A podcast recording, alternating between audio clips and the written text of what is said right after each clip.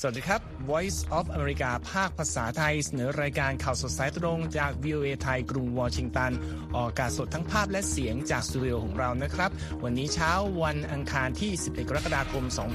2566 ตามเวลาในประเทศไทย มีผมนพรัตน์ชัยเฉลิมมงคล และคุณที่การกำลังวันร่วมกันดำเนินรายการครับสำหรับหัวข้อข่าวที่น่าสนใจในวันนี้พริโกชินดอยพบปูตินหลังก่อกบฏสายฟ้าแลบ สื่อนักวิจัยชี้ฐานรัสเซียเสียชีวิตมากกว่าที่มอสโกเปิดเผย สมาชิกพรรคฝ่ายค้านกัมพูชาถูกคุมขังที่ตอมอหลังถูกจับในกรุงเทพ t h r e a d s พังาได้ชื่อแพลตฟอร์มโตเร็วที่สุดแซง Chat GPT รถยนต์ไฟฟ้าจีนตีตลาดไทยเขย่าฐานผลิตสำคัญของญี่ปุ่น และเสริมข่าววันนี้ครับไบเดนถึงลิทัวเนีย พร้อมประชุมสุดยอดนาโต และญี่ปุ่นเปิดประตูต้อนรับผู้อพยพชาวยูเครนหนีสงครามมาพึ่งพิง ติดตามทั้งหมดนี้และอีกหลายประเด็นได้ในข่าวสดสายตรงจาก VOA กรุงวอชิงตันครับ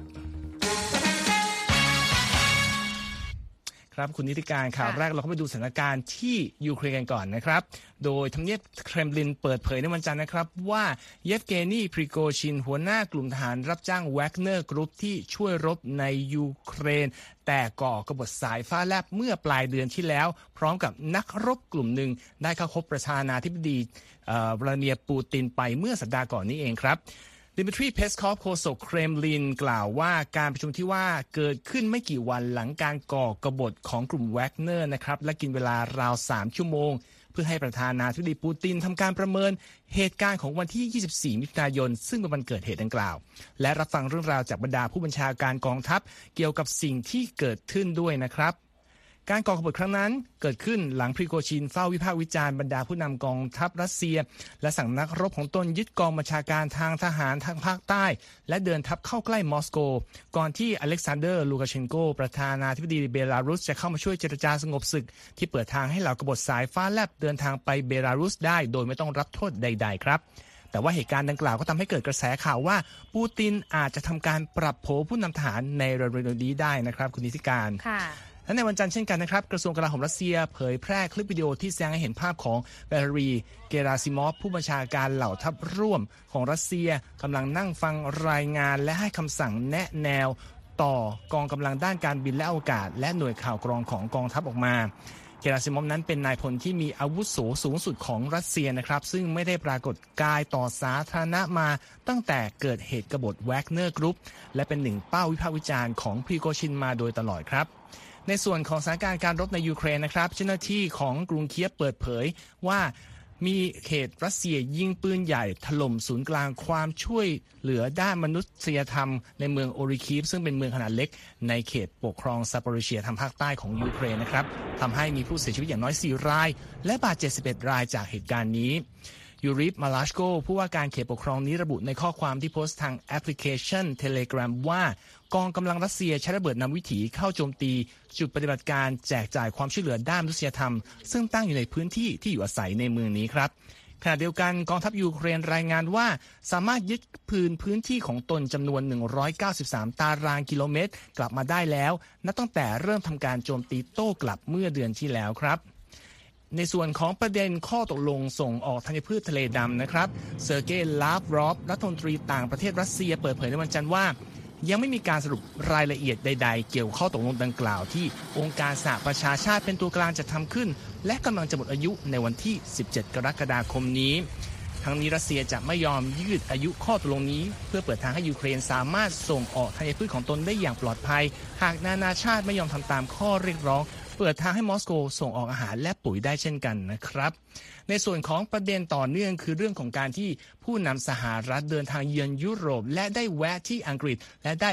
ประสานความต่างกับผู้นำอังกฤษในประเด็นเรื่องของที่สหรัฐประกาศพร้อมส่งระเบิดลูกปลายไปช่วยยูเครน ซึ่งบอกว่าจะเป็นหนึ่งในวาระสำคัญในการหารือที่การประชุมสุดยอดนาโตในสัปดาห์นี้นะครับ แล้วก็คุณนิติการกำลังวันมีรายละเอียดจากผู้สื่อข่าวของ VOA มานำเสนอนะครับ ค่ะก็สายตาทั่วโลกนะคะ จับจ้องกันไปที่ลิทัวเนียนะคะ ในการประชุมสุดยอดกลุ่มสนธิสัญญาแอตแลนติกเหนือหรือนาโตนะคะ ซึ่งตอนนี้ประธานาธิบดีสหรัฐโจไบเดน เดินทางไปถึงกรุงวิลนิอุสของลิทัวเนียเป็นที่เรียบร้อยแล้วนะคะโดยทางประธานาธิบดีกิตานัสนาวเซดาแห่งลิทัวเนีย ในฐานะเจ้าภาพการประชุมสุดยอดในครั้งนี้ก็ให้การต้อนรับ และเน้นย้ำถึงความร่วมมือร่วมใจของนาโตในการปกป้องพันธมิตรทุกชาติค่ะ- Ukraina. ผู้นำลิทัวเนียกล่าวว่าความจริงที่ว่าเรากำลังประชุมอยู่ใกล้ ๆ กับผู้รุกรานส่งสัญญาณอันแข็งแกร่งถึงความเป็นน้ำหนึ่งใจเดียวกัน และแนวทางการแก้ปัญหาของเรา เรามีความเป็นหนึ่งเดียว และจะปกป้องดินแดนของพันธมิตรเราในทุกระเบียดนิ้วนะคะ นี่เป็นถ้อยแถลงของผู้นำลิทัวเนีย โดยก่อนหน้านี้นะคะ ประธานาธิบดีไบเดนได้แวะเยือนกรุงลอนดอนของอังกฤษในช่วงเวลาสั้น ๆนะคะ เพื่อพบปะหารือกับนายกรัฐมนตรีอังกฤษริชีสุนักและผู้นำสหรัฐกล่าวย้ำถึงความสัมพันธ์กับอังกฤษว่าแข็งแกร่งดั่งหินผา ระหว่างการหารือร่วมกับผู้นำอังกฤษ ซึ่งถือว่าเป็นการพบปะกันระหว่างสองผู้นำเป็นครั้งที่ 6 ในช่วง 6 เดือนมานี้ค่ะ We met in San Diego, Belfast, Hiroshima, Washington, here, and uh, ทางประธานาธิบดีโจไบเดนกล่าวว่าเราพบกันมาแล้วที่ซานดิเอโก เบลฟาส ฮิโรชิมา และกรุงวอชิงตันนะคะ และว่าสหรัฐคงไม่อาจพบปะหารือกับเพื่อนอันใกล้ชิด และพันธมิตรอันยิ่งใหญ่ไปกว่านี้แล้วนะคะ ทว่าการพบกันของผู้นำทั้งสองค่ะถูกบดบังด้วยการประกาศใหญ่ของรัฐบาลวอชิงตัน ในการส่งมอบระเบิดลูกปลายให้แก่ยูเครน แม้ว่าประเทศทั่วโลกตอนนี้ 123 ประเทศรวมทั้งอังกฤษ ได้ลงนามในความตกลงร่วมที่จะไม่ใช้ ไม่ผลิตและไม่ส่งต่อ ตลอดจนไม่สะสมระเบิดลูกปลาย เนื่องจากระเบิดชนิดนี้สามารถก่ออันตรายต่อคนจำนวนมาก และอาจทำให้ผู้บริสุทธิ์ ได้รับบาดเจ็บหรือเสียชีวิตได้ ขณะที่มีเพียงสหรัฐ รัสเซียและยูเครนที่ไม่อยู่ในกลุ่มประเทศที่ลงนามร่วมในข้อตกลงดังกล่าวนะคะ แต่ถึงกระนั้นนายกซูแนกแห่งอังกฤษนะคะ ยังคงพยายามที่จะแสดงความเป็นหนึ่งเดียวกับทางสหรัฐ ก่อนเวทีประชุมสุดยอดนาโตในครั้งนี้ไปฟังเสียงของผู้นำอังกฤษกันค่ะ Thank you, cameras. special moment into life, that new Downing Thank you, Street media. ทางนายกอังกฤษบอกนะคะว่าเราขอยืนหยัดในฐานะสองพันธมิตร อันมั่นคงที่สุดในกลุ่มนาโตและผมทราบว่าเราทุกคนต้องการทำทุกอย่างที่เราทำได้เพื่อเสริมสร้างความมั่นคง ในภูมิภาคยูโรแอตแลนติกนะคะที่ผ่านมาผู้นำอังกฤษยังไม่เคยออกมาสนับสนุนสหรัฐในเรื่องนี้อย่างเปิดเผยนะคะและยังกล่าวในวันเสาร์ด้วยว่าอังกฤษเป็นประเทศที่ลงนามในอนุสัญญาที่ห้ามการผลิต หรือใช้ระเบิดลูกปราย และขอให้เลี่ยงการใช้อาวุธชนิดนี้นะคะซูแนคกล่าวกับผู้สื่อข่าวด้วยนะคะว่าอังกฤษสนับสนุนยูเครนในการต่อต้านการรุกรานที่ผิดกฎหมายของรัสเซีย แต่เราทำเช่นนั้นโดยการให้รถถังสำหรับการต่อสู้หนัก และอาวุธพิสัยไกลเป็นส่วนใหญ่ และหวังว่าทุกประเทศสามารถสนับสนุนยูเครนต่อไป ชาติพันธมิตรนาโตต่างมองหาสมดุลอันเหมาะสมระหว่างประเทศที่ต้องการให้ยูเครนเข้าร่วมเป็นพันธมิตรนาโตโดยเร็วกว่านี้ ในขณะที่อีกฝั่งต่างกังวลว่า การเร่งกระบวนการรับรองการเป็นสมาชิกภาพให้กับรัฐบาลกรุงเคียฟนั้น อาจหมายความว่านาโตกำลังทำสงครามกับทางรัสเซียอยู่ค่ะ It's uh, for the uh, allies and Ukraine to decide uh, when the time is right to invite Ukraine to be a, a full member.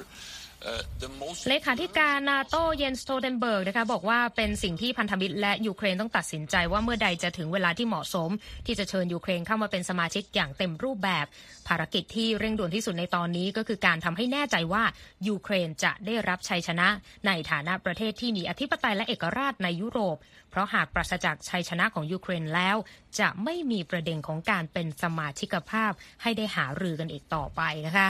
ในเวทีประชุมสุดยอดนาโตที่ลิทัวเนียในวันที่ 11-12 กรกฎาคมนี้นะคะจะมีวาระเรื่องการเข้าร่วมเป็นสมาชิกนาโตของสวีเดนที่ยังไม่ได้รับการยอมรับจากฝั่งฮังการีและตุรกี ซึ่งทางประธานาธิบดีไบเดนได้พูดคุยกับประธานาธิบดีเรจิปเทยิปเอโดวานไปเมื่อวันอาทิตย์ เพื่อโน้มน้าวให้ผู้นำตุรกีเลิกคัดค้านการเข้าร่วมนาโตของสวีเดนนะคะ แต่ว่ายังไม่มีข้อสรุปออกมาในเมื่อสุดสัปดาห์ที่ผ่านมาและมีถ้อยแถลงของประธานาธิบดีเออร์โดวานออกมาค่ะ ülkelerin hemen hemen tamamı Avrupa Birliği üye. basın mensubu ผู้นำตุรกีกล่าวเมื่อวันจันทร์ก่อนประชุมนาโตนะคะว่าตุรกีรอคอยที่ประตูของสหภาพยุโรป มากกว่า 50 ปีแล้ว และตอนนี้สมาชิกนาโตเกือบทุกประเทศก็เป็นสมาชิกของสหภาพยุโรป และบอกว่าตุรกีพร้อมสนับสนุนสวีเดนให้เข้าร่วมนาโตหากสหภาพยุโรปเปิดทางให้ตุรกีเข้าร่วมสหภาพยุโรปนะคะ ทางนี้ตุรกีเริ่มต้นการเจรจาเข้าเป็นสมาชิกของ EU มาตั้งแต่ปี 2005 ค่ะ และกระบวนการดังกล่าวก็ชะงักงันไปตั้งแต่ปี 2016 เนื่องจากความกังวลเกี่ยวกับประเด็นด้านประชาธิปไตย และสิทธิมนุษยชนนะคะ ส่วนทางสวีเดนก็ยื่นสมัครเป็นสมาชิกนาโตพร้อมกับฟินแลนด์ไปเมื่อปีก่อน หลังจากรัสเซียส่งทหารรุกรานยูเครน แต่ฝั่งฟินแลนด์ได้รับการตอบรับเข้าเป็นสมาชิกไปแล้วในเดือนเมษายนนะคะ แต่ข่าวล่าสุดค่ะ ทางเลขานาโตได้หารือกับประธานาธิบดีตุรกี และนายกสวีเดนเมื่อวันจันทร์ในประเด็นนี้นะคะและในที่สุดทางตุรกีก็เห็นชอบให้สวีเดนเดินหน้าเรื่องการเป็นสมาชิกนาโตได้นะคะหลังจากที่เมื่อสัปดาห์ก่อนฝั่งฮังการีนั้นระบุว่าจะไม่ขัดขวางการเป็นสมาชิกนาโตของสวีเดน ตามรายงานของรอยเตอร์ค่ะคุณนพรัตน์ค่ะครับก็ถือเป็นวัฒการของสถานการณ์ที่นั่นที่น่าจับตามองว่าจะค่ะมีการรับรองอยู่ทางการเมื่อไหร่นะครับ ในส่วนของเรื่องสงครามระหว่างรัสเซียกับยูเครนก็มีรายงานชิ้นหนึ่งน่าสนใจนะครับ เป็นการศึกษาเชิงวิเคราะห์ด้านสถิติที่ชี้ว่าชายชาวรัสเซียเกือบ 50,000 คน เสียชีวิตไปในสงครามยูเครนตามรายงานของสำนักข่าว AP ในวันจันทร์นะครับ รายงานนี้ซึ่งเป็นข้อมูลวิเคราะห์ชิ้นแรกจากหน่วยงานอิสระ เรื่องจำนวนผู้เสียชีวิตจากสงครามนี้เป็นโครงการของสื่อรัสเซียสองแห่งคือมีเดียโซนาและเมดูซาร่วมกับมหาวิทยาลัยทูบิงเกนของเยอรมนีครับ ผู้ร่วมทำการวิเคราะห์นี้อาศัยหลักทางสถิติที่ประเมินการเสียชีวิตที่เกิดขึ้นมากกว่าปกติในเหตุการณ์พิเศษ โดยเป็นหลักการเดียวกับการประเมินจำนวนผู้เสียชีวิตจากโควิด -19 ครับ คุณนิติการค่ะการวิเคราะห์อาศัยตัวเลขการประเมินจำนวนชายที่อายุต่ำกว่า 50 ปี ที่เสียชีวิตระหว่างจุดเริ่มต้นของสงคราม ก็คือเดือนกุมภาพันธ์ปี 2022 จนถึงเดือนพฤษภาคมของปีนี้นะครับ นอกจากนั้นยังอาศัยข้อมูลจากบันทึกเอกสารการสืบทอดมรดกอีกด้วยจำนวนผู้เสียชีวิตตามรายงานนี้อยู่ที่ระดับที่อาจสูงถึง 47,000 คนเลยทีเดียวครับ ซึ่งสูงกว่าที่ทางการรัสเซียเคยกล่าวต่อสาธารณชน ว่าทหารฝ่ายตนเสียชีวิตราว 6,000 คน ขณะที่ฝ่ายยูเครนเคยอ้างว่าทหารรัสเซีย ถูกสังหารไปราวๆ 40,000 ถึง 60,000 คนครับ ก่อนหน้านี้ทางสหรัฐกล่าวว่าตั้งแต่เดือนธันวาคมมาทหารรัสเซียเสียชีวิตไปกว่า 20,000 คนครับ ทั้งนี้ทั้งสื่อมีเดียโซนาและเมดูซ่าก็ถูกทางการรัสเซียปฏิเสธมานะครับ นอกจากนั้นโฆษกดิมิทรีเพสคอฟของรัฐบาลรัสเซีย กล่าวกับผู้สื่อข่าวว่าตนไม่ทราบถึงรายงานชิ้นนี้ และบอกว่ากระทรวงกลาโหมรัสเซียคือหน่วยงานเดียวเท่านั้นที่รับผิดชอบเรื่องข้อมูลการเสียชีวิตของทหารจากสงครามในยูเครนนะครับ ค่ะคุณกำลังรับฟังข่าวสดสายตรงจาก VOA ภาคภาษาไทยกรุงวอชิงตันนะคะ เรามีนัดกันทุกวันอาทิตย์นะคะ กับรายการเรียนเรียนรู้ภาษาอังกฤษกับ VOA ไทยนะคะ เปิดโลกการเรียนภาษาอังกฤษทั้งมุมมองวัฒนธรรมวิถีชีวิตแบบอเมริกันไวยากรณ์น่ารู้ดูไม่จำเจคำศัพท์จากคำในข่าวนะคะ แล้วก็คำศัพท์ภาษาอังกฤษที่น่าสนใจจากภาพยนตร์จอเงิน ติดตามกันได้ทุกวันอาทิตย์ทาง VOA ค่ะ Direct from Washington, ครับยังมีประเด็นที่เกี่ยวเนื่องกับสงครามในยูเครนนะครับ เพราะว่าสงครามที่ดำเนินกว่า 16 เดือนนี้ก็ทำให้ผู้คนทำลานต้องกลายเป็นผู้พลัดถิ่นแล้วต้องทิ้งบ้านเรือนของตนเอง ไปอยู่ตามที่ต่างๆนะครับขณะที่คนส่วนใหญ่เลือกที่อยู่ในยุโรป มีบางส่วนเดินทางมาที่เอเชียด้วยนะครับ คุณนิธิกาญจน์ค่ะและผู้สื่อข่าว VOA ยูลียายาร์โมเลนโกมีเรื่องราวของครอบครัวชาวยูเครน ครอบครัวหนึ่งที่อพยพไปอยู่ที่ญี่ปุ่น และคุณธัญพรสุนทรวงศ์มีรายละเอียดมานำเสนอครับ นับตั้งแต่เริ่มเกิดสงครามในยูเครน ญี่ปุ่นได้รับผู้ลี้ภัยชาวยูเครนเข้าประเทศกว่า 2,000 คน ซึ่งนับว่าเป็นจำนวนที่มากที่สุดอย่างที่ไม่เคยมีมาก่อนนะคะ เมื่อเทียบกับสถิติการรับผู้ลี้ภัย 74 คนจากทั่วโลก โดยรัฐบาลกรุงโตเกียวในปี 2021 ค่ะ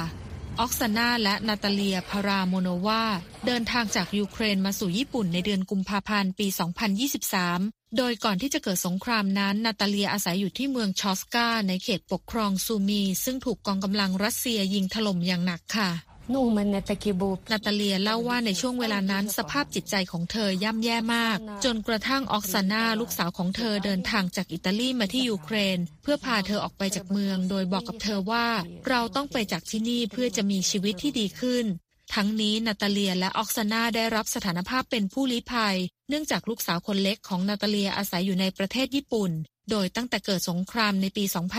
2022 มีชาวยูเครนที่เดินทางลี้ภัยไปญี่ปุ่นแล้วราว 2,300 คนค่ะ เซอร์กี้คอร์ซันสกี้เอกอัครราชทูตยูเครนประจำประเทศญี่ปุ่นกล่าวว่า เงื่อนไขหลักในการเดินทางมาที่ญี่ปุ่นก็คือ จะต้องมีสปอนเซอร์ ซึ่งมักจะเป็นญาติพี่น้อง เพื่อนสนิท บริษัท หรือมหาวิทยาลัย ส่วนที่เหลือก็ขึ้นอยู่กับการตัดสินใจของรัฐบาลญี่ปุ่นค่ะ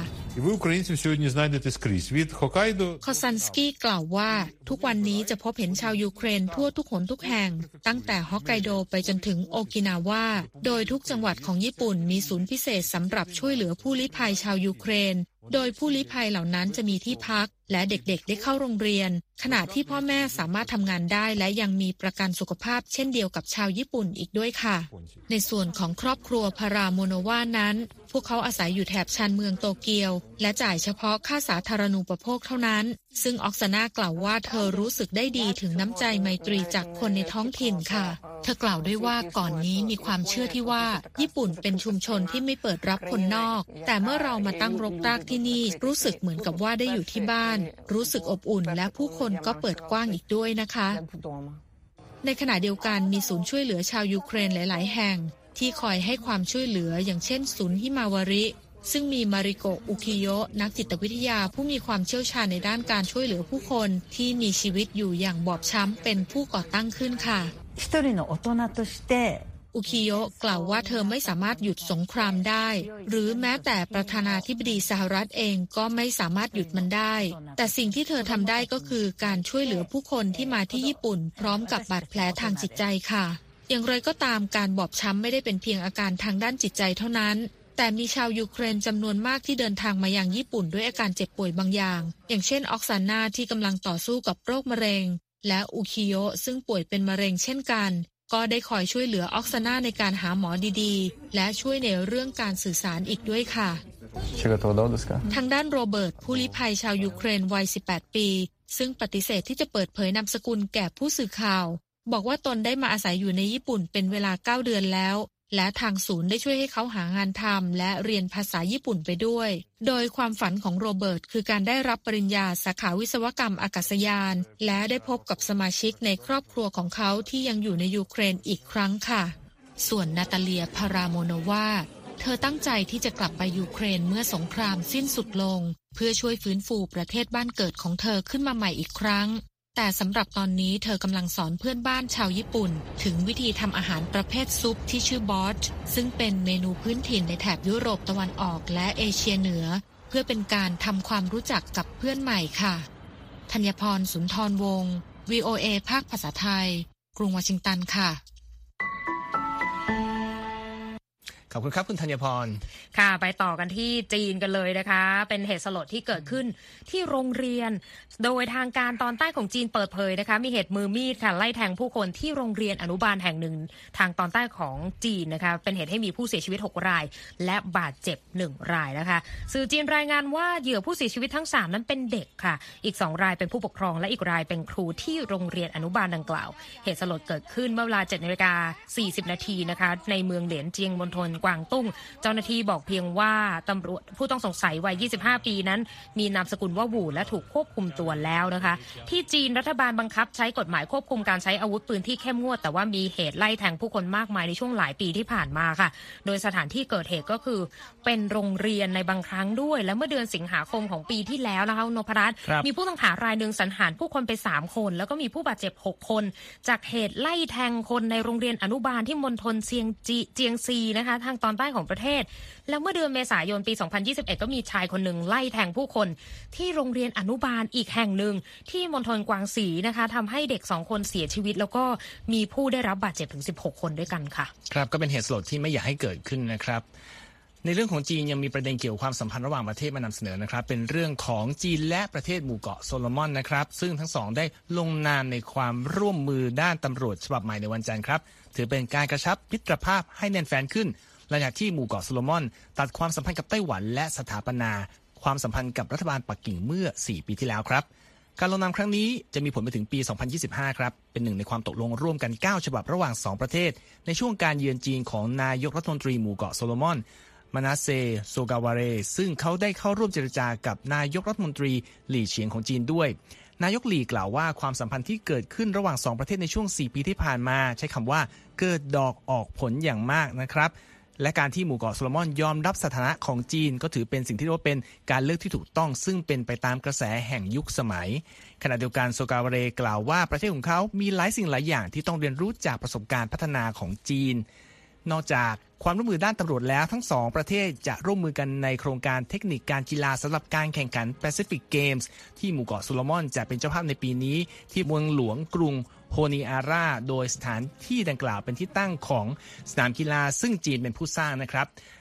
ผู้นำหมู่เกาะโซลมอนมีกำหนดเยือนจีนจนถึงวันเสาร์นี้นะครับ ซึ่งจะมีเขาจะไปเปิดสถานทูตของประเทศที่กรุงปักกิ่ง แล้วก็จะเดินทางไปยังเขตเศรษฐกิจสำคัญของจีนที่กวางตุ้งและเจียงซูด้วยนะครับ ค่ะขยับกันไปนะคะปิดท้ายช่วงนี้กันที่อาเซียนนะคะ โทนสำนังสมาชิกพักฝ่ายค้านในกัมพูชาที่ลี้ภัยอยู่ที่ประเทศไทย ถูกจับกลุ่มเมื่อสัปดาห์ที่แล้วนะคะ และถูกควบคุมตัวอยู่ที่สำนักงานตรวจคนเข้าเมืองในกรุงเทพ ด้านองค์กรประชาสังคม เปิดเผยว่าทางสำนักงานตรวจคนเข้าเมืองระบุว่าจะไม่ส่งชายผู้นี้กลับกัมพูชานะคะ เมื่อวันศุกร์ที่ผ่านมาค่ะวิวเอไทยได้รับรายงานที่ระบุว่าโทนสำนังนักกิจกรรม และสมาชิกพักแสนเทียน ที่เป็นพักการเมืองฝ่ายค้านในกัมพูชาถูกจับกลุ่มเมื่อเช้ามืดวันศุกร์ที่กรุงเทพ ขณะเดินทางจากที่พักไปยังสำนักงานข้าหลวงใหญ่ผู้ลี้ภัยแห่งสหประชาชาตินะคะ ทางมูลนิธิผสานวัฒนธรรมองค์กรด้านสิทธิมนุษยชนในไทย ระบุถึงชะตากรรมของเขาผ่านแถลงการว่าหลังถูกจับกลุ่มสำนักถูกนำตัวไปยังสถานีตำรวจแห่งหนึ่งที่กรุงเทพ และถูกส่งต่อไปกักตัวที่สถานกักตัวคนต่างด้าวที่สำนักงานตรวจคนเข้าเมือง ที่ซอยสวนพลูในวันต่อมานะคะ แถลงการร่วมจากเครือข่ายสิทธิผู้ลี้ภัยและคนไร้รัฐ และเครือข่ายองค์กรด้านประชากรข้ามชาติระบุว่า กลุ่มทนายความจากองค์กรด้านสิทธิมนุษยชนได้เข้าเยี่ยม และทราบจากสำนักในวันเสาร์ที่ผ่านมาว่าเขาต้องการจะขอลี้ภัย และไม่สมัครใจให้ทางการไทยส่งตัวเขากลับประเทศกัมพูชา ซึ่งทนายความได้แจ้งให้กับเจ้าหน้าที่ทางสำนักงานตรวจคนเข้าเมืองได้รับทราบ และมีการยื่นคำขอตามความประสงค์ของเขานะคะ ทางผู้อำนวยการมูลนิธิผสาวัฒนธรรมพรเพ็งคงขจรเกียรติ ซึ่งเป็นหนึ่งในองค์กรที่ได้เข้าเยี่ยมโทนสำนังโพสต์ใน Facebook เมื่อเย็นวันเสาร์นะคะ โดยระบุว่าหลังพูดคุยกับทนายความแล้วทางสำนักงานตรวจคนเข้าเมือง จะไม่ส่งตัวเขากลับไปนะคะ ด้านชัยคิมเขื่อนโฆษกสำนักงานตำรวจแห่งชาติของกัมพูชาค่ะ ให้ข้อมูลกับทางสำนักข่าวกัมพูชาในกัมพูชา ในประเด็นการจับตัวโทนสำนังนะคะว่าแค่ดูโพสต์ Facebook ของเขาก็ทราบแล้วว่าเขาถูกจับกลุ่มเพราะอะไร เมื่อสัปดาห์ที่แล้วสำนังระบุผ่านทาง Facebook เชิญชวนให้ชาวกัมพูชา โดยเฉพาะคนรุ่นใหม่ ออกมาแสดงออกทางการเมืองผ่านการเข้าคูหาเลือกตั้งทั่วไป ซึ่งจะมีขึ้นในวันที่ 23 กรกฎาคมที่จะถึงนี้นะคะ ที่พักแสงเทียนนั้นถูกตัดดสิทธิ์ลงแข่งขันในการเลือกตั้งค่ะเนื่องด้วยปัญหาของเอกสาร เมื่อเดือนพฤษภาคมที่ผ่านมานะคะ โดยการตัดสิทธิ์พักฝ่ายค้านที่ได้รับความนิยมนี้ทำให้พัก CPP ซึ่งนำโดยฮุนเซน เหลือคู่แข่งเป็นเพียงพักเล็ก ๆ ที่ไม่เป็นที่รู้จักในระดับประเทศนะคะ สื่อกัมพูชายังรายงานด้วยค่ะว่าสำนักหลบหนีออกจากจังหวัดกันดาวประเทศกัมพูชาเมื่อช่วงสัปดาห์ที่แล้ว ทางแม่ของเขาได้ให้สัมภาษณ์ว่าเขาหลบหนีออกจากประเทศหลังถูกตำรวจมาตามตัวที่บ้าน หลังการโพสต์ภาพสนับสนุนผู้สนับสนุนพรรค CPP ที่คาดด้วยกากบาทสีแดงนะคะทางนี้ประเทศไทยไม่ได้อยู่ในภาคีอนุสัญญาว่าด้วยสถานภาพผู้ลี้ภัยปี 1951ทำให้ผู้ลี้ภัยในไทยไม่มีสถานภาพทางกฎหมาย ซึ่งภายใต้สถานภาพเช่นนี้นะคะมีกรณีผู้ลี้ภัยจากประเทศเพื่อนบ้านถูกจับกลุ่มหรือสูญหายอย่างไม่ทราบชะตากรรมเกิดขึ้นเป็นระยะระยะนะคะ อย่างเช่นออสชัยวงศ์ค่ะนักกิจกรรมชาวลาวที่หายตัวไปเมื่อปี 2019 และเจืองซุยเยิร์ดนักข่าวชาวเวียดนามที่ถูกลักพาตัวไปในปีเดียวกันก่อนจะปรากฏตัวอีกครั้งในศาลของเวียดนามค่ะคุณนพรัตน์ค่ะครับ อันนั้นก็เป็นรายงานของผู้สื่อข่าวของเราเองนะครับก็สามารถกลับไปอ่าน แล้วก็ฟังรายละเอียดทั้งหมดของเราได้ครั้งที่เว็บไซต์ v i w t h a i com รวมทั้งรอรับอัปเดตผ่าน Facebook Instagram Twitter และ YouTube รวมทั้งกลับไปฟังย้อนหลังได้ที่ Spotify นะครับ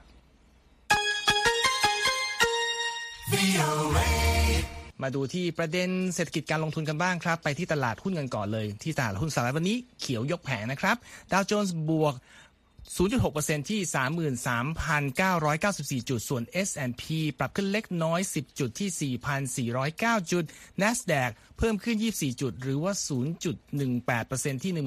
13,685 จุด ส่วนราคาทองคำในวันนี้มีการซื้อขายลดลง 0.09%ที่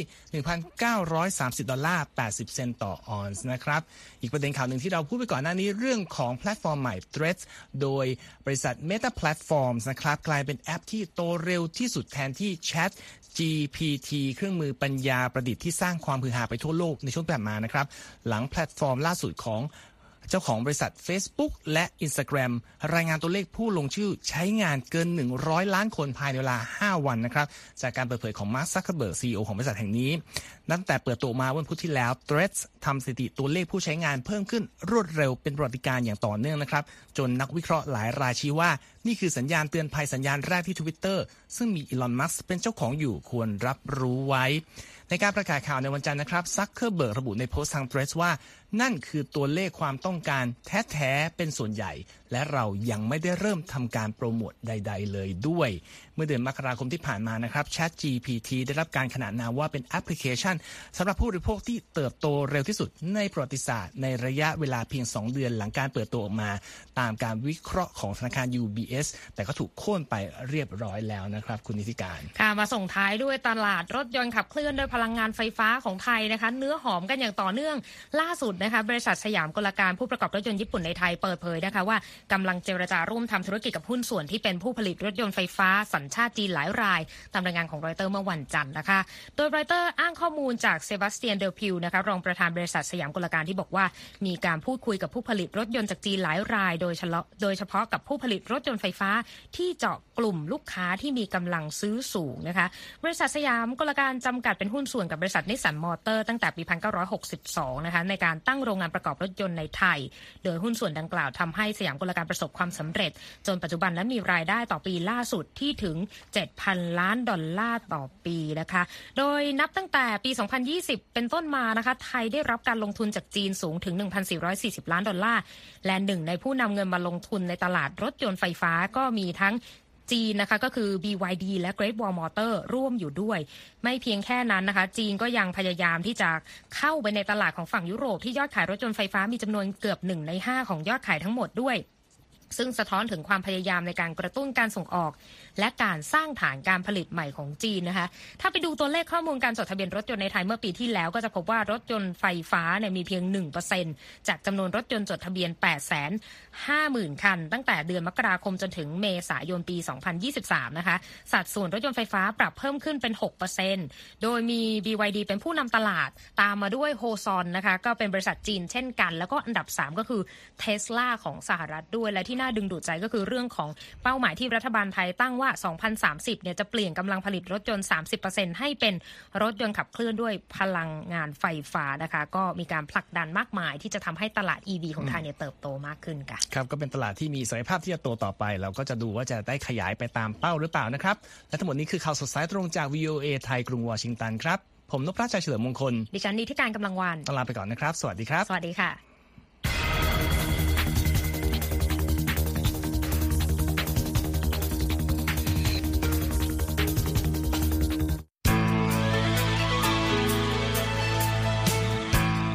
ครับ และที่จบไปเป็นรายการจาก VOA ภาคภาษาไทย รายงานสดส่งตรงจากกรุงวอชิงตันประเทศสหรัฐ คุณผู้ฟังสามารถติดตามข่าวสารจากทั่วโลกได้ในทุกที่ทุกเวลา ที่เว็บไซต์ voa thai com รวมถึงทุกช่องทางในโซเชียลมีเดีย Facebook YouTube Twitter และ Instagram เริ่มต้นวันด้วยการอัปเดตข่าวสารจากทั่วโลก ผ่านรายการข่าวสดสายตรงจาก VOA ภาคภาษาไทย และสุดสัปดาห์กับ VOA ทั้งยังเรียนรู้เรื่องราวทางวัฒนธรรม และไลฟ์สไตล์ ผ่านรายการภาษาอังกฤษแบบอเมริกันของเรา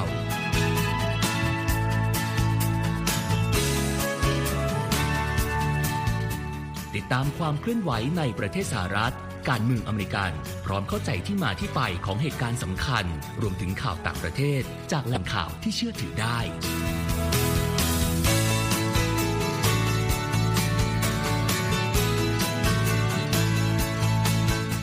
นอกจากนี้ VOA ยังมีบทสัมภาษณ์และคอนเทนต์แบบ Exclusive จากบุคคลที่น่าสนใจหลากหลายวงการ และยังมีเรื่องราวของคนไทยในประเทศสหรัฐอีกด้วย